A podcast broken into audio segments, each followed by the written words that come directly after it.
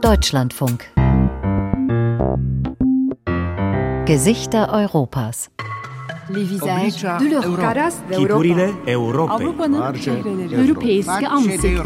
Liza Europa. Liza Europa.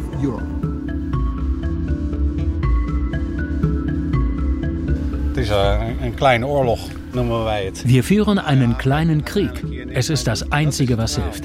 Anders hören sie nicht auf uns. Anders luisteren ze niet. Geweld tegen mensen is nooit goed, maar als je niks te verliezen hebt... Wer nichts mehr zu verlieren hat, macht seltsame Sachen. Und wir haben nichts mehr zu verlieren.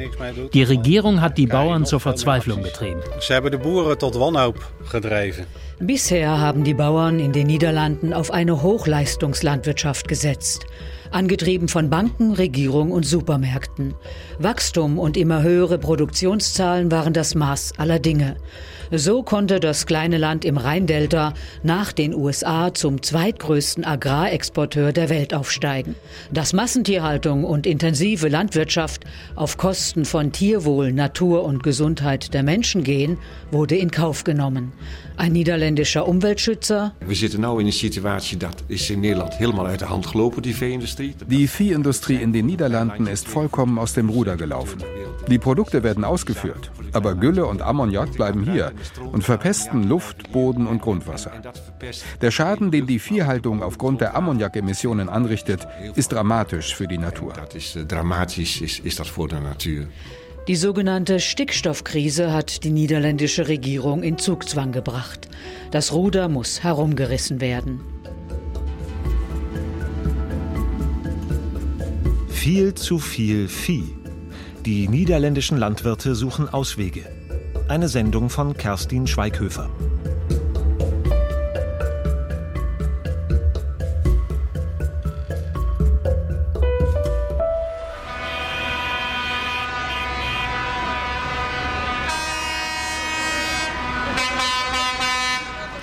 Sie kamen aus dem ganzen Land und legten es lahm.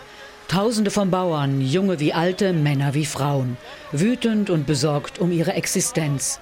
Im Oktober 2019 zogen sie mit ihren Treckern erstmals nach Den Haag. Auslöser war ein Urteil des Rat von State. Dieses oberste Verwaltungsgericht der Niederlande hatte 2019 alle bisherigen Maßnahmen zur Reduktion der Stickstoffemissionen für unzureichend erklärt.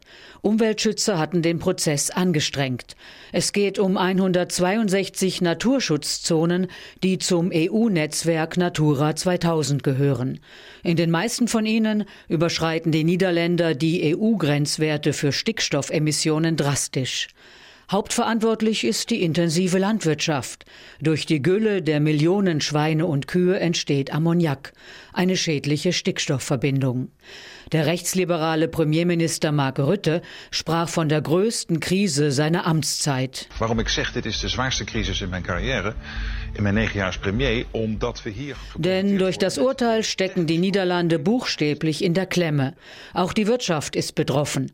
Tausende von Bauprojekten liegen still oder verzögern sich. Denn auch beim Wohnungs-, Deich- oder Straßenbau wird Stickstoff freigesetzt und muss erst anderswo kompensiert werden. An das naheliegendste wollte sich die Regierung lange Zeit nicht wagen, die Zahl der Nutztiere drastisch zu reduzieren. Das würde alle Probleme schlagartig lösen. lösen.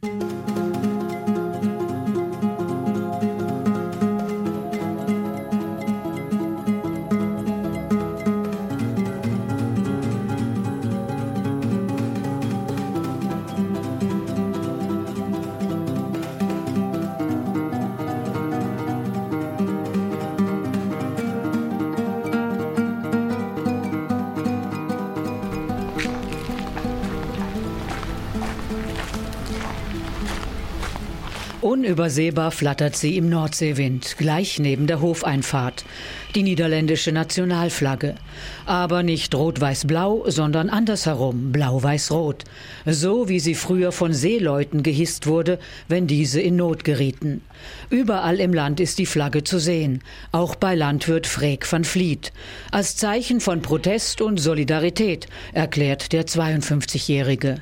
Ja, das ist äh, ein Boerenprotest. Weil nun uns Bauern der Untergang droht. Die Pläne der Regierung bedeuten das Ende der Viehhaltung in den Niederlanden. Der baumlange, gut zwei Meter große Landwirt kontrolliert, ob er seine Fahne sicher am Gatter festgemacht hat. Dann lässt er den Blick über die weite Polderlandschaft vor ihm gleiten. Friedlich grasende Kühe, Kanäle, kleine Holzbrücken, es ist idyllisch hier, rund 15 Kilometer nordwestlich von Den Haag. Boerderij heet Katharinashoeve. Äh, Katharinashoeve heißt der rund 100 Hektar große Milchbauernhof, den Freek zusammen mit seinem Bruder und seinem ältesten Sohn Peter führt. Der möchte den Hof in ein paar Jahren ganz übernehmen. Damit wäre die fünfte Generation am Ruder. Das ist die vijfde generatie. Falls es noch so weit kommt, seufzt Van Vliet Senior. Denn die Regierung möchte die Stickstoffemissionen bis 2030 so weit senken, dass 74 Prozent aller Natura 2000 Gebiete nicht länger belastet werden. Schätzungen zufolge müssten die Emissionen dazu halbiert werden. Das würde für jeden dritten niederländischen Landwirt das Ausbedeuten. Tausende andere müssten große Umsatzverluste hinnehmen. Auch die Familie van Vliet kann sich nicht sicher wähnen. Bauer Freek deutet auf den Horizont im Nordwesten. Het is de duinenrij, zeg maar, uh, langs, uh, langs de zee. Keine drei Kilometer entfernt, da wo Dünen und Nordseestrand beginnen, liegt eines der 162 Natura 2000 Gebiete.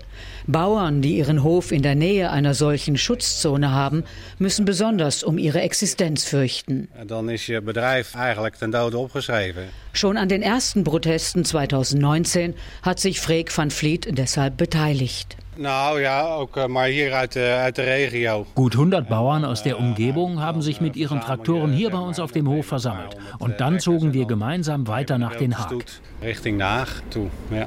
Auch im Sommer 2022 war er mit dabei, als die Proteste bürgerkriegsähnliche Züge annahmen. Autobahnen wurden blockiert, Heuballen in Brand gesetzt, Mist, Müll und Asbest auf die Straßen gekippt. Die Bauern blockierten auch die Lager von Supermärkten, beschädigten Polizeiautos und bedrohten Politiker. Wir führen einen kleinen Krieg. Es ist das Einzige, was hilft. Anders hören sie nicht auf uns. Anders luisteren sie nicht. Selbst lehne er Gewalt zwar ab. Die Demonstrationen, an denen er teilgenommen habe, seien friedlich verlaufen. Aber verurteilen will Freek van Vliet die gewalttätigen Ausschreitungen nicht. Gewalt tegen mensen is nooit goed, maar uiteindelijk, uh, als je niks te verliezen hebt, dan ga je rare dingen doen. Wer nichts mehr zu verlieren hat, macht seltsame Sachen. Und wir haben nichts mehr zu verlieren. Die Regierung hat die Bauern zur Verzweiflung getrieben. Stell dir vor, du führst seit Generationen einen Hof, in den du jahrzehntelang investiert hast. Die nächste Generation steht parat und dann bekommst du auf einmal zu hören, dass alles vorbei sein soll. Da geht man doch bis zum Äußersten. Das ist doch verständlich. Seit den 1950er Jahren sei Wachstum das Maß aller Dinge gewesen. Regierung und Banken hätten die Bauern dazu angetrieben, klagt Van Vliet kopfschüttelnd, als er auf seinen Kuhstall zusteuert. Gleichzeitig sei den Landwirten mit immer neuen Auflagen das Leben immer schwerer gemacht worden. Viele würden deshalb sowieso aufhören, sie finden keine Nachfolger. Die Familie van Vliet habe inzwischen den Grund von fünf Bauern aus der Umgebung angekauft, erzählt der Landwirt und deutet auf den neuen emissionsarmen Boden in seinem Kuhstall. Kijk, je kan hier niet naar beneden kijken. Die Gülle fällt durch eine Klappe, die sich sofort wieder schließt, sodass kein Ammoniak entweichen kann. Der gesamte Stall ist unterkellert. Da können bis zu 4000 Kubikmeter Gülle aufgefangen werden. Er hat 4000 Kub Mest kan hieronder. Wie teuer das gewesen sei? Ja, duur. Teuer, antwortet er. Wie so viele Bauern fühlt auch er sich in die Irre geführt und verraten. Maar wij hebben ondertussen 2 miljoen euro geïnvesteerd. Wir haben in den letzten drei Jahren 2 Millionen Euro investiert, um allen Forderungen der Regierung gerecht zu werden. Und dann machen die auf einmal eine Kehrtwende und alles soll umsonst gewesen sein. Das können sie nicht mit uns machen. Das geht einfach nicht. Dat gaat niet. Ein Schrumpfen des Viehbestands sei überhaupt nicht nötig. Nee, das hoeft echt nicht. Nee. Das Stickstoffproblem könne mit technischen Innovationen gelöst werden. Mit emissionsarmen Stellen wie diesem hier. Mit Luftreinigern, Filtern und Kühlgittern. Mit eiweißärmerem Tierfutter, noch luftdichteren Stellen und Geräten, die für die Trennung von Kot und Urin sorgen, sodass Ammoniak gar nicht erst entstehen kann. Wenn der Druck groß genug ist, kommen die Innovationen von alleine. Möglichkeiten gibt es genug. Mogelijkheden genoeg. Uh, Nederland is uh, groot geworden door innovaties. Schließlich seien die Niederländer durch Innovationen groß geworden, meint der Landwirt, als er sich in die Wohnküche seines Bauernhauses begibt. Zeit für eine Kaffeepause. Aber dieser Weg sei den Bauern abgeschnitten worden. Und zwar von denselben Umweltschützern, die dem Land 2019 das Stickstoffproblem eingebrockt hätten.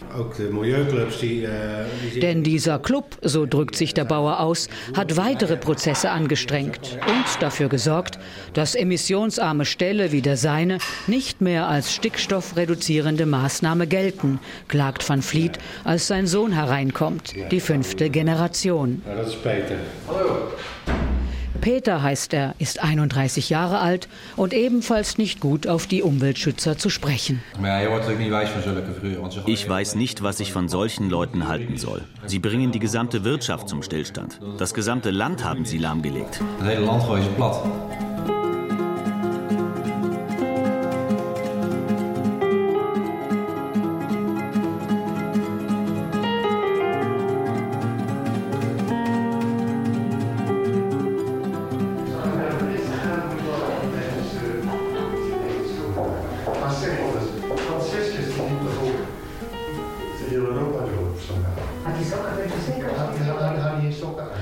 Leute, die sich vorwerfen lassen müssen, das gesamte Land lahmgelegt zu haben, sind die Mitglieder der Stiftung Mobilization for the Environment, kurz MOB genannt. Ihr Vorsitzender heißt Johann Vollenbruck, ein heiterer, hagerer Mann. Er sieht aus wie ein Langstreckenläufer. Ja. Das sei er auch lange Zeit gewesen, erzählt Vollenbruck lachend, als er sein Haus in Niemwegen betritt. Ein typisch niederländisches Backsteinreihenhäuschen. En uh, ik, ik was ook een verwoed hardloper. Ik ben er ook. Sogar ein paar Marathons sei er gelaufen. Op de marathon, ge, uh, de marathon gelopen. Doch inzwischen ist er Mitte 70. Auch ihm machen die Gelenke zu schaffen. Statt Laufen legt er sich deshalb in sein Velomobil. Ein gelbes Geschoss, das sich wie eine überdimensionale Zigarre im Hausflur breit macht. Das modernste Liegerad der Welt. Dit is de modernste fiets ter wereld. Bremslichter, Blinker, Hupe, alles dran. Damit fährt er an die 10.000 Kilometer pro Jahr. Zu Lesungen zum Beispiel, wie heute Abend ins 30 Kilometer entfernte Rehnen. Aber auch in die Ferien, wenn es sein muss, bis nach Sevilla. Er deutet auf ein Urlaubsfoto mit seiner Frau. Die hat natürlich auch so ein Geschoss. Seit dem Stickstoffurteil 2019 gilt Vollenbruck als David, der Goliath bezwungen hat. Stickstoffritter der Nation wird er auch genannt. Tatsächlich gehört der Kampf gegen die Stickstoffemissionen zu den wichtigsten Kreuzzügen seiner Stiftung.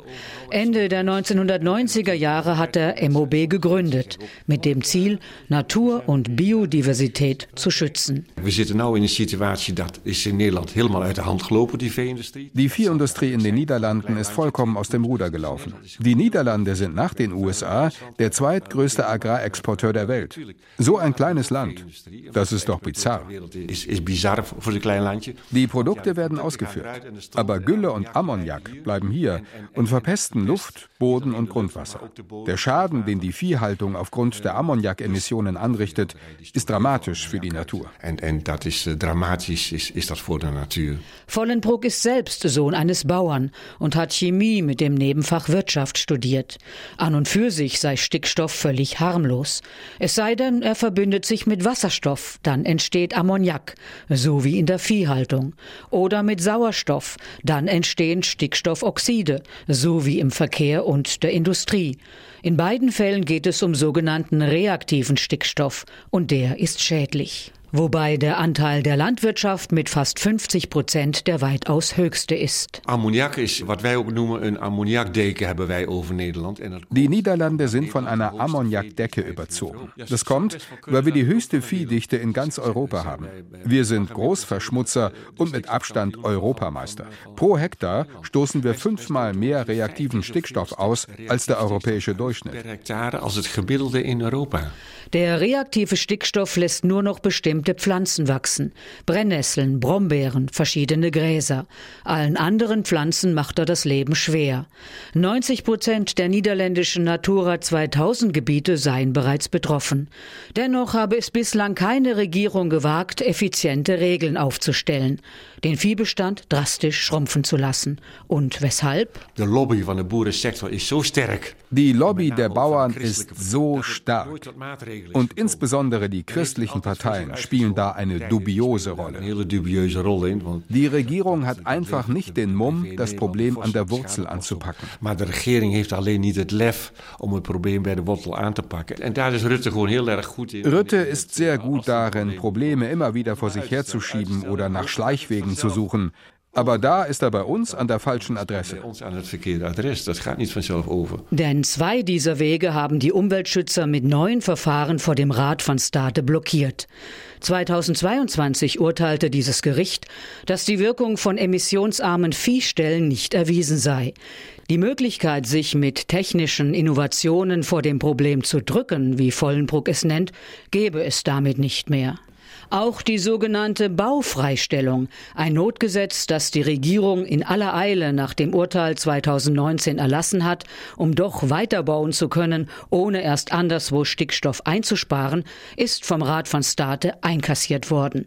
Dass dadurch Tausende von Bauprojekten stillliegen und 8000 Wohnungen gar nicht mehr gebaut werden können, entlockt Vollenbruck nur ein Schulterzucken. Das Einzige, was wir tun, ist juridisch. Das Einzige, was wir tun, ist das Blockieren von Schleichwegen mit juristischen Mitteln, so dass die Regierung um die eigentliche Lösung des Problems nicht mehr herumkommt.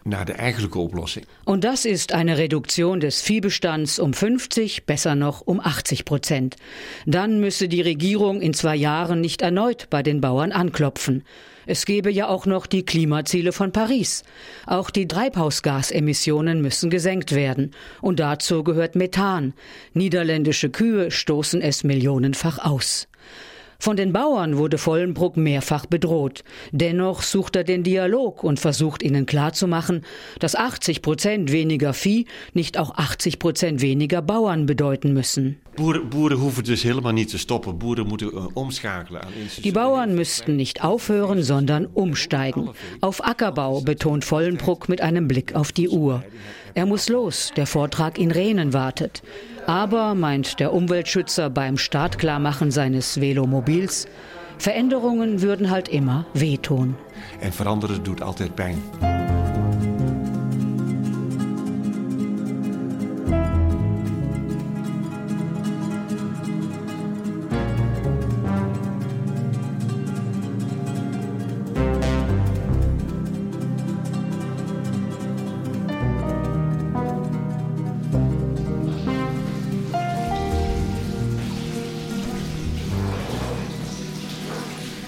Dem Katharinahof stellt Bauer Freek van Vliet seinen Kaffeebecher in die Spüle. Eine Umstellung auf Ackerbau können weder er noch sein Sohn sich vorstellen. Die Behauptung, es gebe in den Niederlanden viel zu viel Vieh, sei den Menschen eingeredet worden. Maar dat is al fout. Dat is al fout. Want kijk, als je dat honderdduizend keer hoort, dat er te veel dieren zijn, dan ga je het geloven. Ein Schrumpfen des Viehbestands halten die beiden Landwirte allerhöchstens in der Provinz Nordbrabant für angebracht. Da sei die Viehhaltung tatsächlich ziemlich intensiv. In Brabant hebben we echt hele intensieve uh, gebieden. Epizentrum der Massentierhaltung wird Nordbrabant auch genannt. Hier teilen sich 2,5 Millionen Menschen mit 35 Millionen Tieren den Platz. Darunter die Hälfte der niederländischen Schweine, 6 Millionen. Pro Quadratmeter so viele wie nirgendwo sonst auf der Welt. In manchen Gemeinden kommen auf jeden Einwohner drei Schweine. Das riecht man. Doch nicht nur deswegen ist die Luft in Nordbrabant schlechter als im Rest des Landes.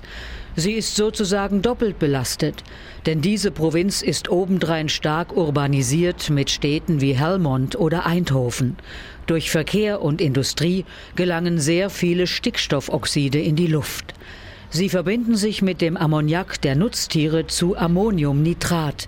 Das ist sogenannter Ultrafeinstaub, der auch für die Menschen sehr gefährlich ist. Der normale Feinstaub kommt noch hinzu, das ist ein weiteres Problem. Folge, in Nordbrabant gibt es auffallend viele Menschen mit Atemwegsproblemen und Herzkranzgefäßerkrankungen. Das Risiko, an Lungenkrebs zu sterben, liegt deutlich höher als im Rest des Landes. Schon vor Jahrzehnten haben sich besorgte Bewohnerinnen und Bewohner deshalb zu Bürgerinitiativen zusammengeschlossen. Hey, hallo. Goedemiddag. Und damit nicht genug. In Nordbrabant ist auch das Risiko für das Entstehen von Zoonosen höher, sprich, dass Tiere Erreger von Infektionskrankheiten auf den Menschen übertragen. So wie 2007, als das Kuhfieber ausbrach, auch Ziegengrippe genannt. Es war der bislang größte Kuhfieberausbruch weltweit, einer, an den die Politik in Den Haag nicht gerne erinnert wird obwohl bis heute Menschen an den Folgen dieser Zoonose sterben.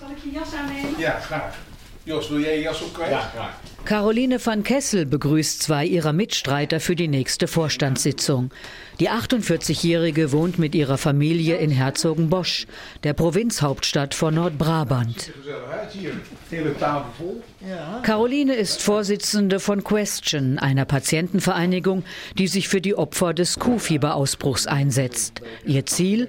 Auf die gesundheitlichen Schäden aufmerksam machen, an denen die Betroffenen bis heute leiden, für Anerkennung und Schadenersatz sorgen und sich wehren gegen die Lobby der Agrarindustrie und die Regierung, die bis heute jede Verantwortung für die Tragödie zurückweise.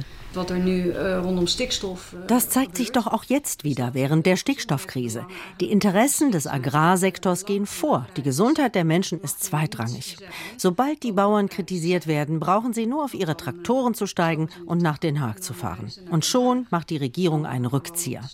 Aber wehe, die Autobahnen werden von Klimaaktivisten blockiert. Dann greift die Regierung viel härter durch. Da wird mit zweierlei Maß gemessen. Dus dat is natuurlijk eigenlijk een soort twee maten. Bislang sind 116 Menschen an der Ziegengrippe gestorben, aber es gebe mit Sicherheit mehr Tote, so wie bei Corona auch, sagt Bert Brünninghaus. Der 72-Jährige ist Gründungsmitglied und Berater von Question. Er sind nu 116 Doden bewiesen. Infiziert haben sich damals bis zu 100.000 Menschen. 1.500 sind immer noch krank. Er sind op dit moment noch 1500 Menschen ziek. Bert und Caroline gehören selbst dazu.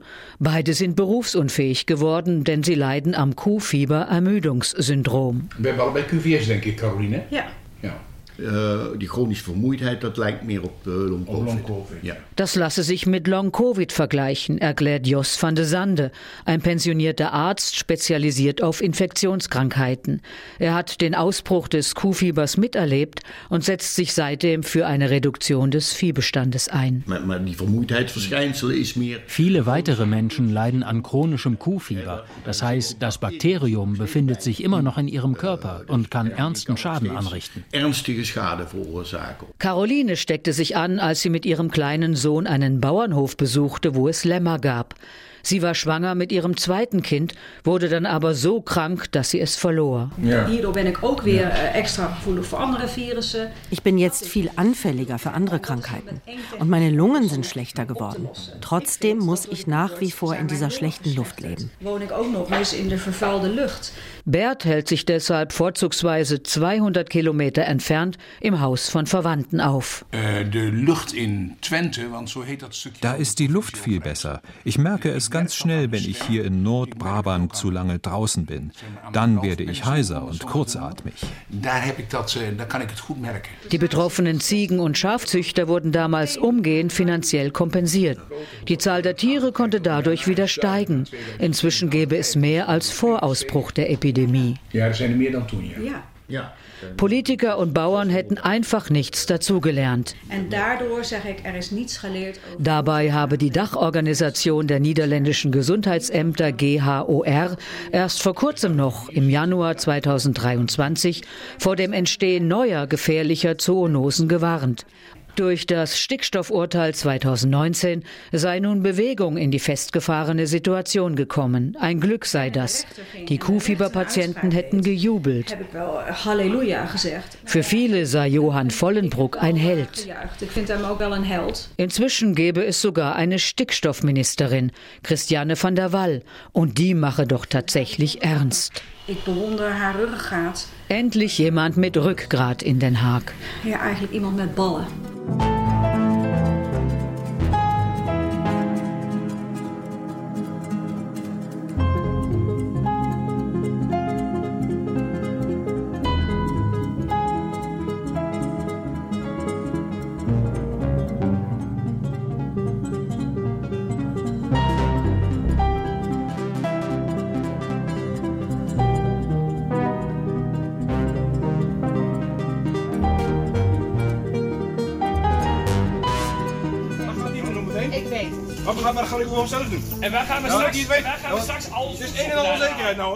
Sie sind wütend, die Bauern, die sich an diesem Sommerabend im Juni 2022 im Vorgarten von Christiane van der Wall versammelt haben.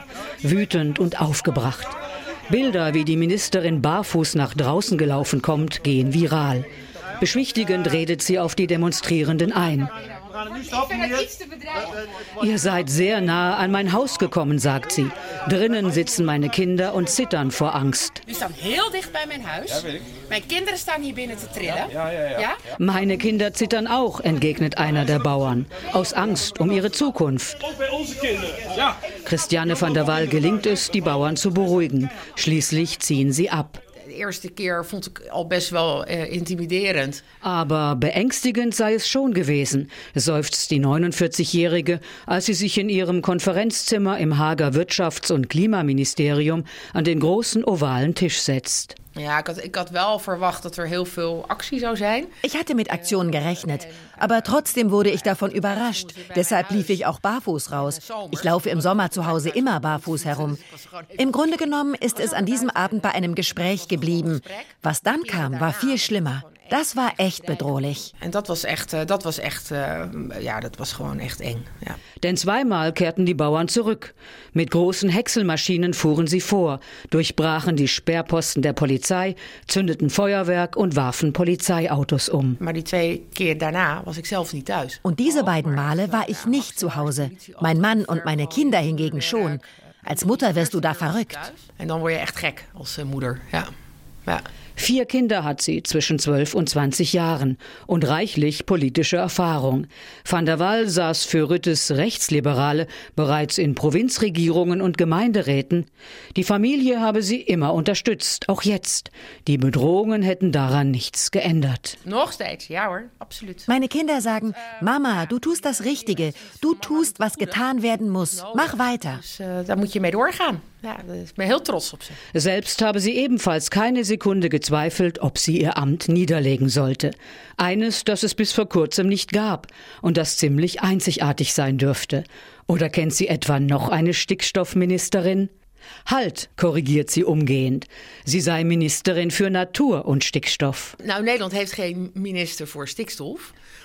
Nederland heeft een minister voor natuur en stikstof. Denn das ist ihr Auftrag, dafür sorgen, dass sich die Natur regenerieren kann. Geen geitenpaadjes meer. Die Zeit von Ausflüchten und Schleichwegen ist vorbei. Wenn wir weiterbauen und die Wirtschaft flott machen wollen, müssen wir erst weniger Stickstoff ausstoßen. Im Kuhstall muss es leerer werden. Darum kommen wir nicht herum. Koeien moeten echt uit de stal. Dus je moet het echt doen. Die Bauern treffe es am meisten, aber sie sei nicht schuld, stellt die Ministerin klar. Door de overheid aangejaagd, hè? Die Bauern wurden von der Regierung dazu angetrieben, nur an Effizienz, Wachstum und Produktion zu denken. Die Politik hat den Kopf jahrzehntelang in den Sand gesteckt und das Problem vor sich hergeschoben, auf Kosten der Natur. Ja, dat ging steeds stiekem toch iets meer ten koste van die natuur. Seit Anfang 2022 sitzt van der Waal mit dem Landwirtschaftsminister und Vertretern von allen beteiligten Sektoren an einem Tisch. Also mit Bauern, Futtermittelherstellern, Banken und Supermärkten. Ziel ist es, gemeinsam Lösungen zu finden und einen Landbauakkord zu schließen, eine Landwirtschaftsvereinbarung.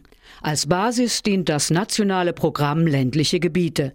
Darin finden sich genaue Angaben, wie viele Emissionen wo eingespart werden müssen, abhängig davon, ob es beispielsweise um Sand- oder Torfböden geht.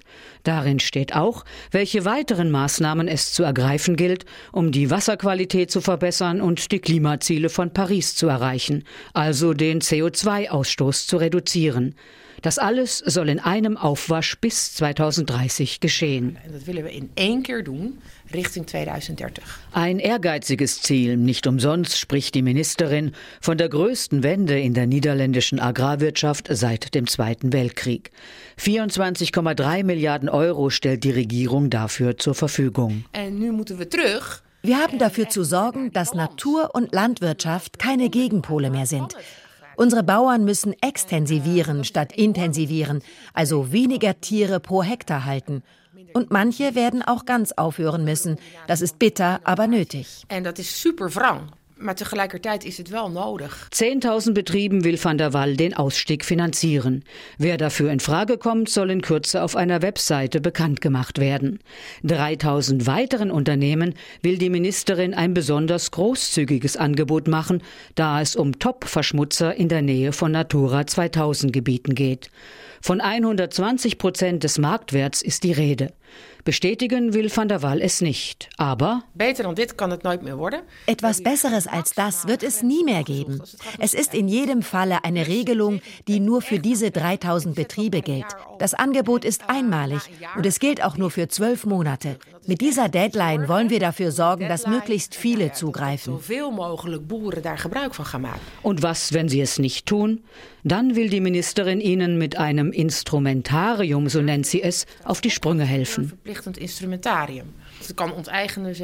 Das kann durchaus auch Enteignung sein.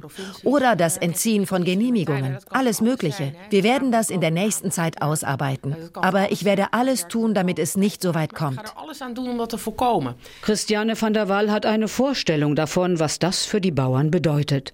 Sie reist regelmäßig durchs Land, um mit ihnen zu reden. Dann komme es vor, dass gestandene Landwirte in Tränen ausbrechen. Ja, dat is echt vreselijk. Dan zie je echt de wanhoop in de ogen Es ist echt schrecklich.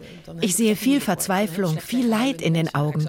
Aber auch wenn es noch so bitter ist, es geht nicht anders. Wenn wir dieses Problem nicht lösen, haben die Bauern sowieso keine Zukunft mehr. Unsere Böden werden immer unfruchtbarer. Wir sind an unsere Grenzen gestoßen. Wir brauchen diese Wende. Dann können wir für die nächsten Jahrzehnte auch wieder einen tonangebenden Agrarsektor aufbauen. agrarische sector, ja, voor heel veel decennia in de toekomst.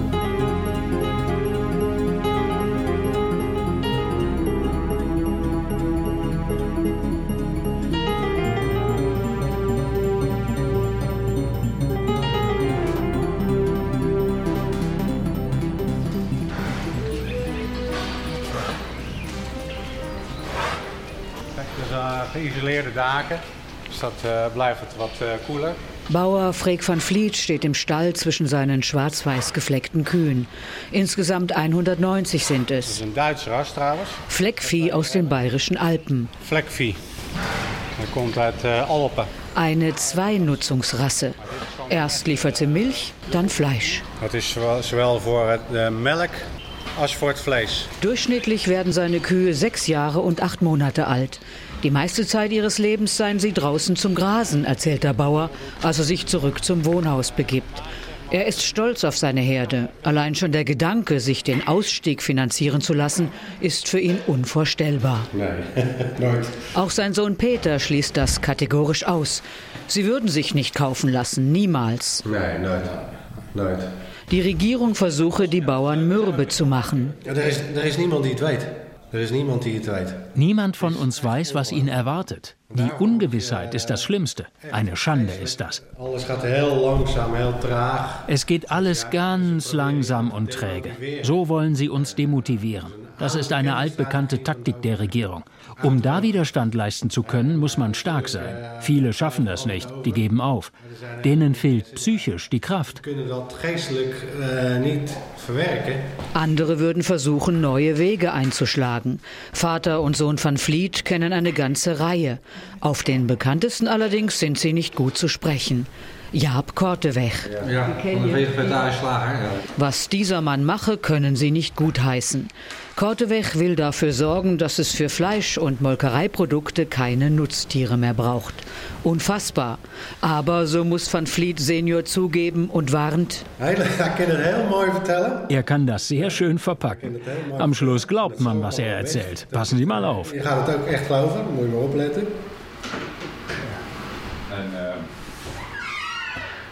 Die gebruik ik al heel lang. Die Geschichte, die Jaap Korteweg erzählt, ist die eines Ackerbauern, der die Schweinepest 1997 miterlebt hat. Wie so viele Tierseuchen in den Niederlanden brach auch sie in Nordbrabant aus. Zwölf Millionen Schweine wurden präventiv geräumt, wie es beschönigend genannt wird. Aber wohin mit den Millionen von Kadavern? So wie viele Bauern wurde auch ich gefragt, ob ich in meinen Kühlräumen tote Schweine zwischenlagern könnte, bis in den Kadaververnichtungsanlagen wieder Kapazitäten frei waren. Ich hätte gut daran verdienen können. Trotzdem lehnte ich als einer der wenigen ab. Damals wurde mir klar, in diesem elenden System willst du nicht mehr mitspielen. Korteweg ist Jahrgang 1962, Vater von fünf Kindern. Groß, kräftig, fast kahl. Er führte damals in neunter Generation den Bauernhof seiner Eltern. Ich war noch jung, erst Mitte 30, erinnert er sich, als er die Milch für den Kaffee schaumig schlägt. Hafermilch versteht sich. Korteweg wohnt in einem modernen Landhaus mit Grasdach und vielen Glasflächen bei Ettenleur, unweit der belgisch-niederländischen Grenze. Angst, neue Wege einzuschlagen, habe er noch nie gekannt. Ein paar Jahre vor Ausbruch der Schweinepest war er als erster Bauer in Nordbrabant auf biologischen Ackerbau umgestiegen. Doch der Schritt, den er damals gehen wollte, war noch größer. Er verkaufte den Hof seiner Familie und beschloss, zusammen mit dem Politiker Nico Koffemann von der Partei für die Tiere eine Firma zur Herstellung von Fleischersatzprodukten zu gründen. Ihr Name? De Vegetarische Slager, der vegetarische Metzger. Ich wurde damals selbst Vegetarier und musste entdecken, wie schwer das ist. Ich war wirklich ein fanatischer Fleischesser. Wie sollte ich andere dazu bringen? Aber dachte ich mir, wenn die Ersatzprodukte wirklich gut sind, gut schmecken und obendrein nachhaltig sind, dann geht das. Dann kann ich auch überzeugte Fleischesser überzeugen. Oder besser gesagt, verführen. Ich glaube heilig an die Kraft der Verführung. Das könnte die Lösung sein, dachte ich mir. Auf diese Weise ließ sich vielleicht die Welt verändern. Und so beschloss er als vegetarischer Metzger die Fleischindustrie herauszufordern. Woher er den Mut genommen hat? Ich finde es wichtig, alle Möglichkeiten, die du hast, auszuschöpfen für die Dinge, die dir wirklich wichtig im Leben sind. Ich wollte mir nie den Vorwurf machen müssen, es nicht wenigstens versucht zu haben. Ein paar Jahre später lagen die Produkte des vegetarischen Metzgers in 17 Ländern in mehr als 4000 Läden. Das Unternehmen machte einen Umsatz von 20 Millionen Euro. Mission completed, fanden Korteweg und sein Geschäftspartner Koffemann. 2019 verkauften sie das Unternehmen an Unilever. Den Gewinn stecken Korteweg und Koffemann in ihr neuestes Projekt. Those Vegan Cowboys heißt es. Die veganen Cowboys. Ein Start-up mit dem Ziel, Käse ohne Kuh herzustellen. Für Milch gäbe es bereits gute Ersatzprodukte, für Käse hingegen nicht. Ein logischer nächster Schritt. Ja, inderdaad, in de eerste plaats voor de koe. Want dat is toch een dier wat eh, een soort topsport. Zuallererst tun wir es für die Kuh. Sie ist eine Art Hochleistungssportler geworden. Sie muss zehnmal mehr Milch produzieren, als sie es von Natur aus tun würde. Das ist so schwer, dass sie nach fünf, sechs Jahren verschlissen ist. Obwohl Kühe normalerweise 15 oder sogar 20 Jahre alt werden können. 15, 20 jaar oud worden. Dass der Mensch als einziges Säugetier für sich beanspruche, auch als Erwachsener noch Muttermilch nötig zu haben, sei doch seltsam. Nog, nog moedermelk drinken. Und zwar die Milch, die eigentlich für ein Kalb bestimmt war. Doch das wird der Kuh weggenommen. Sie muss ihr Leben lang kalben für Käse, Joghurt, Milch und Butter. Dus inderdaad, die. Für die Kuh wäre es also eine gute Nachricht, wenn sie als Nutztier überflüssig werden würde. Aber auch für Natur und Klima. Man denke an die Methangase und das Ammoniak. Grund genug für Korteweg und Koffemann, ihr Image als Agrarpioniere erneut unter Beweis zu stellen, nun als vegane Cowboys. Dazu heuerten sie 20 Wissenschaftler an, die in einem Labor auf dem Campus der flämischen Universitätsstadt Gent versuchen, das wichtigste Milcheiweiß nachzubauen, das es braucht, um ohne Kuh Käse herzustellen, Casein.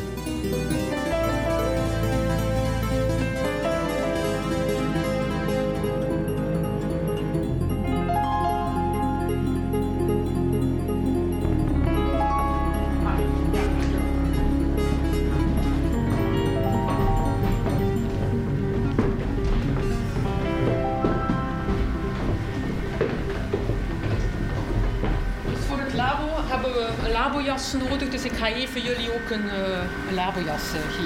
Im Flur lehnt lässig die lebensgroße Silhouette eines Cowboys an der Wand. Aus Pappe, aber so lebensecht, dass der Besucher unwillkürlich zusammenzuckt. Daneben ein Poster.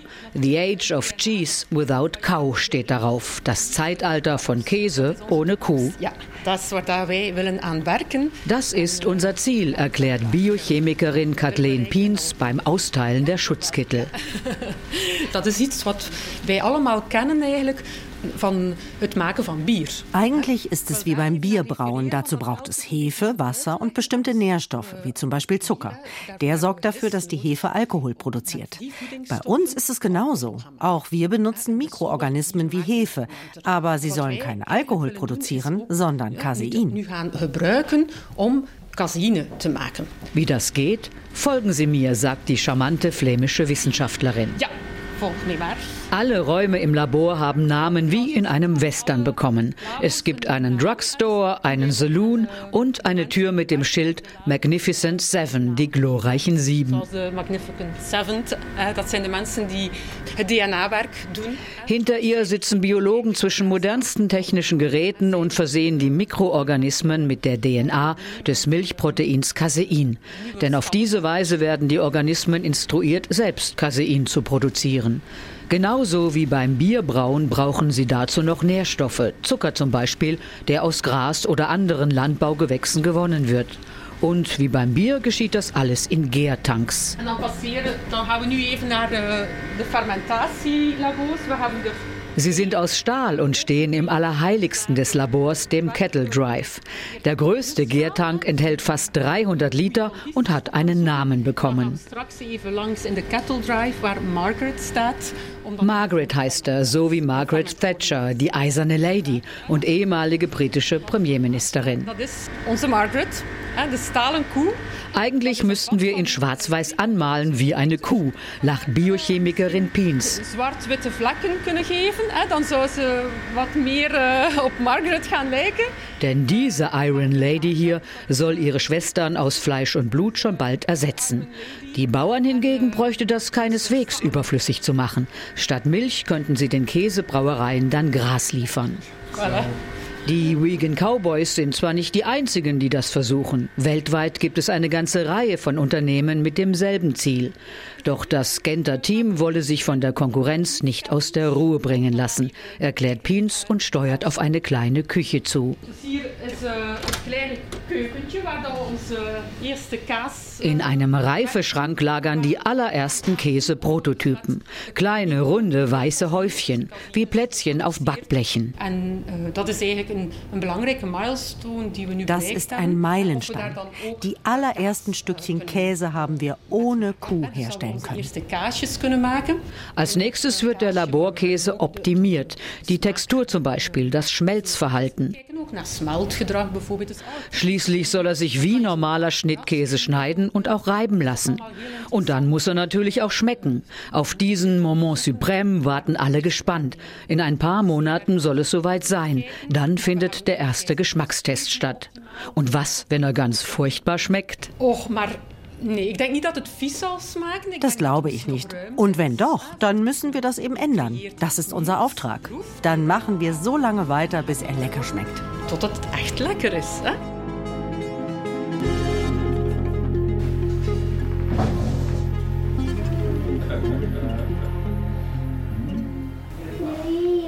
120 Kilometer weiter nordöstlich in Ettenlöhr lässt Korteweg seine Frau und den dreijährigen Sohn herein, der mit dreckigen Gummistiefeln auf der Terrasse steht und sich die Nase an der Scheibe plattgedrückt hat. Der Bauer und Unternehmer hat die Vision einer Welt, in der die Landwirtschaft keine Bedrohung mehr darstellt für Natur, Klima, Tiere und Menschen. Aber damit die Umstellung auf eine gute und nachhaltige Ernährung gelinge, müsse die Regierung nachhelfen und ihre Taktik ändern. Korteweg erinnert an die sogenannte Fleischsteuer, ein Tierwohlzuschlag auf Fleisch. In den Niederlanden wird darüber bereits heftig diskutiert. Natürlich sind die Menschen gegen eine Fleischsteuer. Das Wort ist verkehrt. Es geht darum, einen ehrlichen Preis zu berechnen. Regierung und Supermärkte müssten sagen, sagen, es tut uns leid, wir haben uns vertan und allerlei Kosten nicht mitgerechnet. Dann käme das ganz anders an. En dat komt natuurlijk heel anders over.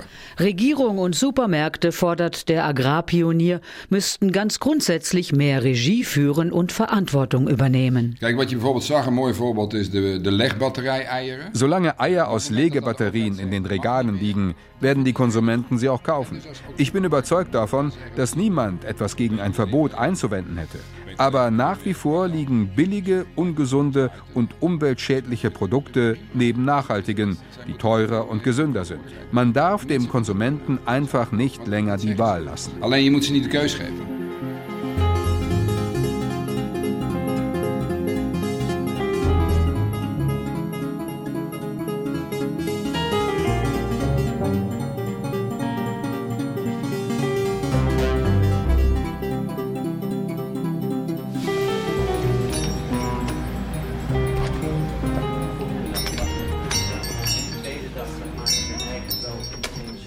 Auf den ersten Blick sieht er aus wie ein nostalgischer kleiner Bio-Supermarkt mit knarrenden Dielen, einer altmodischen Ladentheke und Holzregalen. Der Aanzet, der Anstoß, heißt dieser Laden in Amsterdam, weil hier tatsächlich ein Anstoß gegeben werden soll. Und zwar dafür, dass in Supermärkten in Zukunft ehrliche Preise gezahlt werden, erklärt Ladeninhaber Martin Reinings. Konsument muss hier de verborgen Kosten betalen. Denn der Aanzet sei der erste Supermarkt der Welt, in dem der Kunde für die verborgenen Kosten der Produkte aufkommen muss. Für den Klimaschaden, den sie angerichtet haben, für Luft, Boden und Wasserverschmutzung und auch für die sozialen Schäden aufgrund von Ausbeutung oder Unterbezahlung. All diese Kosten werden auf dem Preiszettel detailliert aufgeführt, erläutert Reinings und steuert auf die Bananen zu. Der normale Preis dann 2,84. Der normale Preis für ein Kilo wäre 2,84 Euro. Aber bei uns kommen noch 15 Cent obendrauf. Ein Cent fürs Klima, sechs für den Boden, zwei für die Luft und sechs Cent wegen Unterbezahlung. Also der ehrliche, der wirkliche Preis für ein Kilo Bananen beträgt 2,99 Euro. So heißt auch die Organisation, die die verborgenen Kosten je nach Produkt ausrechnet. True Price. Sie hat eine Formel entwickelt, bei der insgesamt 31 Faktoren berücksichtigt werden. Bis auf die Bananen kommen Gemüse und Obst von zwei landwirtschaftlichen Betrieben aus der Umgebung. Die verborgenen Kosten gehen an sie. Die Bauern investieren sie in nachhaltige Landwirtschaft. Auf diese Weise verringern sich mit ihrem ökologischen Fußabdruck langfristig auch die verborgenen Kosten. Bislang zahlen Reinings Kunden sie nur für Obst, Gemüse und Brot. In Kürze sollen Molkereiprodukte folgen. Ein Liter Milch, schätzt er, wird dann gut das Doppelte kosten, um die 3 Euro. Ich schat in, dass der Zuivel ungefähr ein äh, Liter Melk ungefähr das Doppelte gaat kosten. Denn dann zahlt der Kunde auch für den Schaden, der durch die Ammoniakemissionen entsteht. Der 60-jährige Landwirtschaftsingenieur führt seinen Supermarkt schon seit 1981. Verborgene Kosten berechnet er erst seit 2021. Am Umsatz hat das nichts geändert. Viele Stammkunden sind ihm treu geblieben. So wie die junge Frau, die sich gerade zur Kasse begibt. Ja, want dan weet ik dat wat ik koop. Ich muss jetzt zwar mehr für ein Produkt zahlen, aber dann kaufe ich es halt nicht so oft, meint sie. Ich weiß, es gibt viele Menschen, die können sich das nicht leisten. Trotzdem finde ich es wichtig. Wir müssen uns darüber bewusst werden, dass wir in der Regel nicht den wirklichen Preis zahlen. Ich hoffe, dass weitere Supermärkte dem Beispiel folgen. Meer gaat gebeuren, ja. Darauf setzt auch Charlotte Linnebank, die gerade bei den Tomaten den Aufpreis studiert. Die 46-Jährige ist Direktorin von Question Mark, einer Denkfabrik, die nach Möglichkeiten forscht, wie sich der Mensch gesünder ernähren könnte, ohne Flora, Fauna und Klima zu schaden. Die Supermärkte seien dabei ein wichtiger Hebel. Wir sehen das in, in de westeuropäische äh, Landen in Westeuropa. Äh, in Westeuropa konzentriert sich ihre Macht auf vier oder fünf große Ketten. Sie haben das Sagen und können Konsum und Produktion beeinflussen. Bisher jedoch verstecke sich die Branche gerne hinter dem Narrativ, dass sie nur die Nachfrage bediene, dass sie weder den Konsumenten vorschreiben könnte, was sie zu essen hätten, noch den Bauern, wie sie produzieren müssten.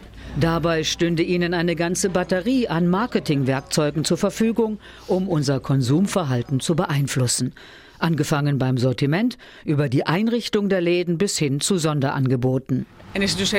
Es ist also keineswegs so, dass sie uns verkaufen, was wir wollen. Im Gegenteil, der Konsument kauft das, was der Supermarkt will, dass er kauft. Dat der Konsument koopt, wat der Supermarkt will, dat der Konsument koopt. Seit Ausbruch der Stickstoffkrise würden alle mit dem Finger auf die Bauern zeigen. Deren große Abhängigkeit von den Supermärkten werde dabei gerne übersehen. De supermarkten zeggen, vragen niet, hoeveel kost deze tomaat vandaag? Die Supermärkte fragen nicht, was kosten die Tomaten heute?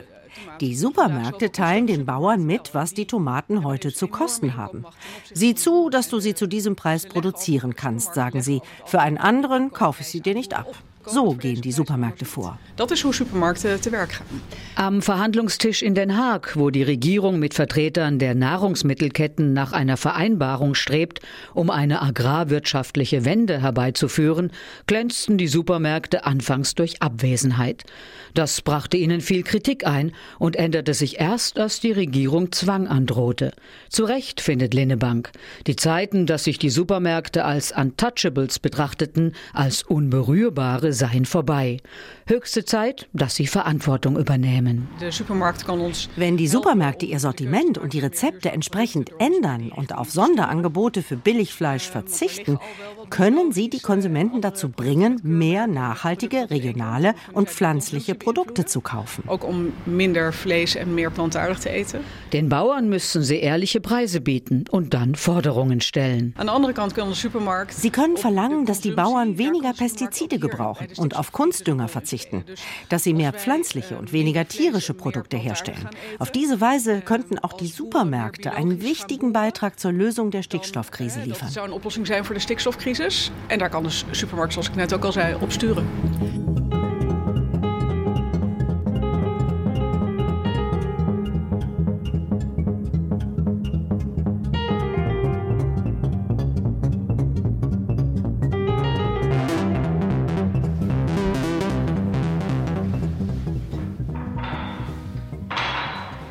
Auf Katharinas Hufe steht Van Vliet Junior am Küchenfenster seines Elternhauses. Da, wo Nordsee und Dünen liegen, beginnt die untergehende Sonne den Himmel orangerot zu färben. Gleich muss er nach Hause zu Frau und Kindern. Sie wohnen gleich gegenüber auf der anderen Straßenseite.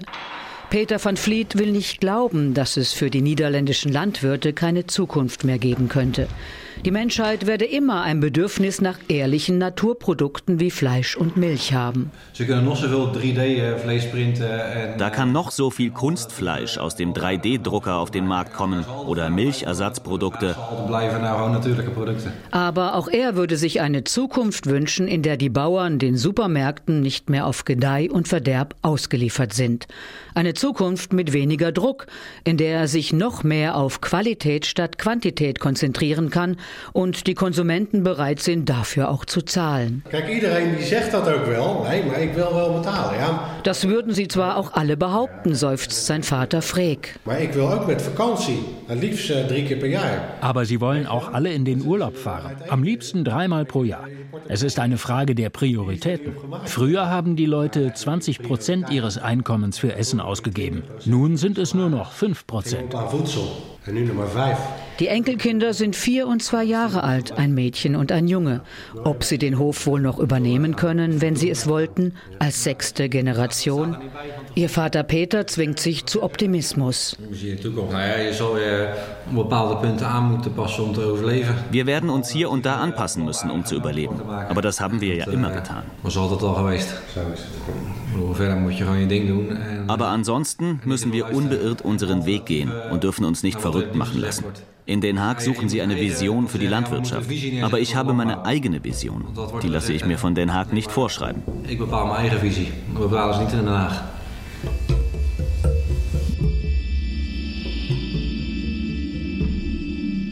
Das waren die Gesichter Europas.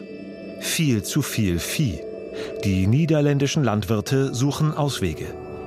Eine Sendung von Kerstin Schweighöfer. Ton und Technik Schukri Gustmann. Regie Babette Michel. Die Redaktion hatte Katrin Michaelsen.